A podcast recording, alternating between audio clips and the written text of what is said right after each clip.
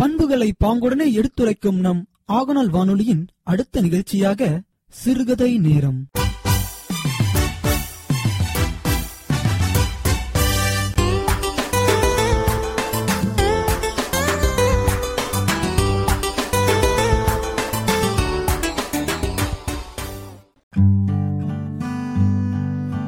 அது ஒரு அடர்ந்த காடு. எண்ணற்ற மரங்களைக் கொண்ட பசுமை மிகுந்த காடு. அந்த காட்டிலே பல்வேறு வகையான விலங்குகள் வாழ்ந்து வந்தன. அந்த காடு அந்த விலங்குகளுக்கெல்லாம் புகலிடமாக திகழ்ந்தது. அத்துணை விலங்குகளுக்கும் வாழ்வாதாரமாக திகழ்ந்தது. அந்த காட்டிலே விலங்குகள் அனைத்தும் ஒற்றுமையாக வாழ்ந்து வந்தன. ஒருவருக்கொருவர் விட்டு கொடுத்தும் உதவி செய்தும் மகிழ்ச்சியோடு வாழ்ந்து வந்தனர். திடீரென்று அந்த காட்டில் ஒரு பிரச்சனை எழத் தொடங்கியது. அது என்னவென்றால் எங்கிருந்தோ ஒரு புதிய சிங்கம் ஒன்று அந்த காட்டிற்குள் அடியெடுத்து வைத்துள்ளது. அந்த சிங்கமானது கண்ணில் பட்ட மிருகங்களையெல்லாம் வேட்டையாடி வந்தது. ஒரு முறையில்லாமல் பசிக்கு தேவைக்கு வேட்டையாடாமல் தேவையற்ற வகையில் வேட்டையாடி எண்ணற்ற விலங்குகளை துன்புறுத்தி வந்தது. இந்த துன்புறுத்தலை எவ்வாறு நாம் நிறுத்துவது? காட்டிற்கே அரசன் அல்லவா சிங்கம்? அந்த சிங்கத்திடம் யார் பேசுவது? என்று அவர்களுக்குள் ஒரு சலசலப்பு எழுந்தது. அனைத்து விலங்குகளும் கூடி பேசின. நாம் தனித்தனியாக சென்று பேசுவதில் எந்தவித பிரயோஜனமும் இல்லை. நாம் அனைவரும் ஒன்றாக சென்று பேசலாம் என்று முடிவெடுத்து அனைவரும் சிங்கத்தின் குகைக்கருகில் சென்றனர். குகையின் வாசலில் நின்று கொண்டு அனைவரும் சிங்கத்தை அழைத்தனர்.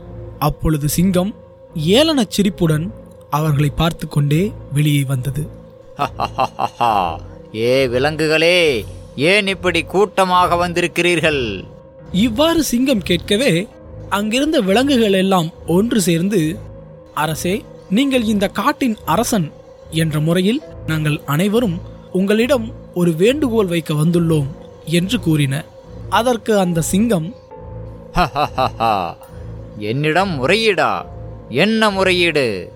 இவ்வாறு சிங்கம் கேட்கவே அன்புள்ள அரசரே நீங்கள் இனி எங்கள் யாரையும் தேடி தேடி துரத்தி துரத்தி வேட்டையாட வேண்டாம். உங்களுக்கு இரையாகுபவர்களைத் தவிர மற்றவர்கள் துன்புறவும் வேண்டாம். எனவே இப்பிரச்சனையை களையும் பொருட்டு நாங்களாகவே இனி தினம் ஒருவர் என்ற வீதம் உங்களுக்கு உங்கள் குகையிலேயே வந்து இரையாக உள்ளோம் என்றும் இந்த வேண்டுகோளை தாங்கள் ஏற்றுக்கொள்ள வேண்டும் என்றும் மன்றாடின. மிக நல்ல யோசனை. நான் கஷ்டப்பட்டு வேட்டையாடாமலேயே நீங்களே ஒவ்வொருவராக வந்து எனக்கு விருந்தாகப் போகிறீர்களா? பலே பலே நல்ல யோசனை நான் ஏற்றுக்கொள்ளுகிறேன். ஆனால் ஒரு நாள் கூட தவறக்கூடாது. என்ன சரியா? இவ்வாறாக சிங்கத்திற்கும் காட்டு விலங்குகளுக்கும் இடையில் ஒப்பந்தம் ஏற்படுத்தப்பட்டு நாள்தோறும் ஒவ்வொரு விலங்காக சென்று அச்சிங்கத்திற்கு இரையாகின. முதல் நாள் ஒரு மான் சென்றது.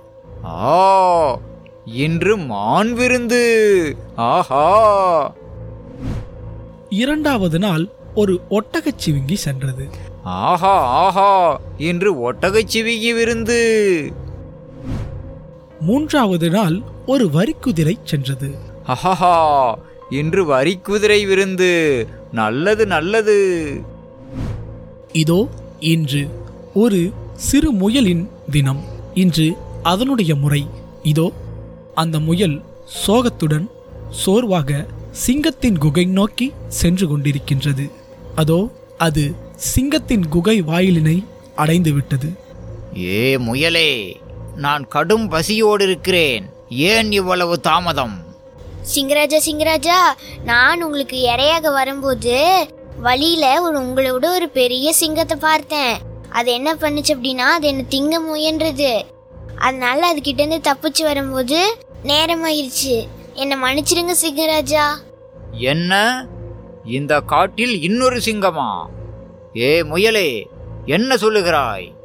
அந்த சிங்கம் எங்கே இருக்கிறது என்று முதலில் எனக்கு காட்டு. முதலில் அந்த சிங்கத்தை கொன்றுவிட்டு பிறகு உன்னை சரி சிங்கராஜா. இவ்வாறு கூறிய முயல் சிங்கத்தை அருகில் இருந்த ஒரு கிணற்றுக்கு அழைத்துச் சென்றது. அந்த கிணற்றை கை காட்டி சிங்கராஜா தோ பாருங்க அங்க இருக்கிறான். என்று கூறி கிணற்றுக்குள் கை காட்டியது. சிங்கம் அக்கிணற்றினை எட்டி பார்த்தது. அது எட்டி பார்த்த பொழுது கிணற்று நீரின் பிரதிபலிப்பில் சிங்கத்தின் முகமே அக்கிணற்றிலும் தெரிந்தது. ஆனால் தனது முகம்தான் தண்ணீரில் தெரிகிறது என்பதை உணராத அந்த முரட்டு முட்டாள் சிங்கம் கிணற்றை பார்த்து இவ்வாறு பேசத் தொடங்கியது.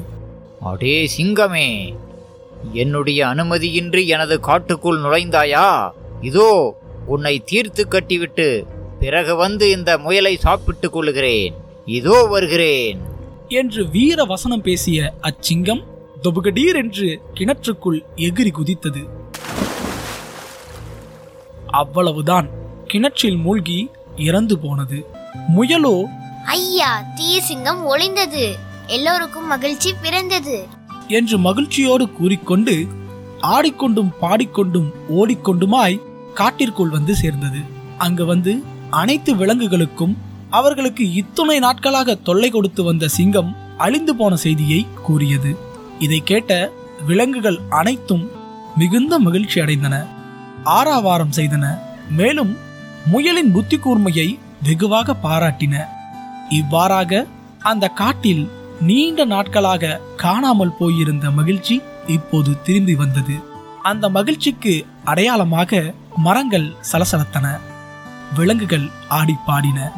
முயலினை தூக்கி வைத்துக்கொண்டு எல்லோரும் கொண்டாடினர். இப்போதுதான் என்ன ஆனந்தம் என்ன மகிழ்ச்சி. இந்த கதையிலிருந்து நாம் ஒரு நீதியை தெரிந்து கொள்கிறோம். என்ன நீதி என்றால் அறிவற்றம் காக்கும் கருவி. அதாவது கத்தியை தீட்டாதே உன் புத்தியை தீட்டு என்பார்கள்.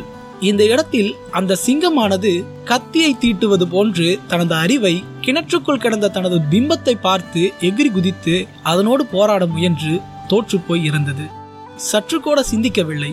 தனது பிம்பம்தான் அங்கே தெரிகிறது என்ற அறிவு அதற்கு இல்லை. ஆனால் முயலோ தன்னை விட பலம் வாய்ந்த சிங்கத்தை தனது சிறு மூளையினால் வீழ்த்திவிட்டது. இதிலிருந்து என்ன தெரிகிறது என்றால் அறிவே நம்மை காக்கும் சிறந்த ஆயுதம். அந்த அறிவை பயன்படுத்தி இவ்வுலகில் பல சாதனைகளை பல ஆன்றோர்களும் சான்றோர்களும் செய்து முடித்துள்ளார்கள். எனவே இக்கதையை கேட்டுக்கொண்டிருக்கும் எதிர்கால குடிமக்களாகிய குழந்தைகளே உங்களாலும் உங்கள் அறிவாற்றலாலும் செய்ய முடியாத காரியங்கள் என்று எதுவுமே இல்லை. என்பதை உணர்ந்து உங்களது ஆற்றலை உணர்ந்து கொண்டு சிறந்த குடிமக்களாக திகழ வாழ்த்துக்களை தெரிவித்துக் கொள்கிறோம். மீண்டும் ஒரு நல்ல கதையோடு உங்களை சந்திக்கும் வரை உங்களிடமிருந்து விடைபெறுவது ஆகநல் குழுவினர். நன்றி நேர்களே.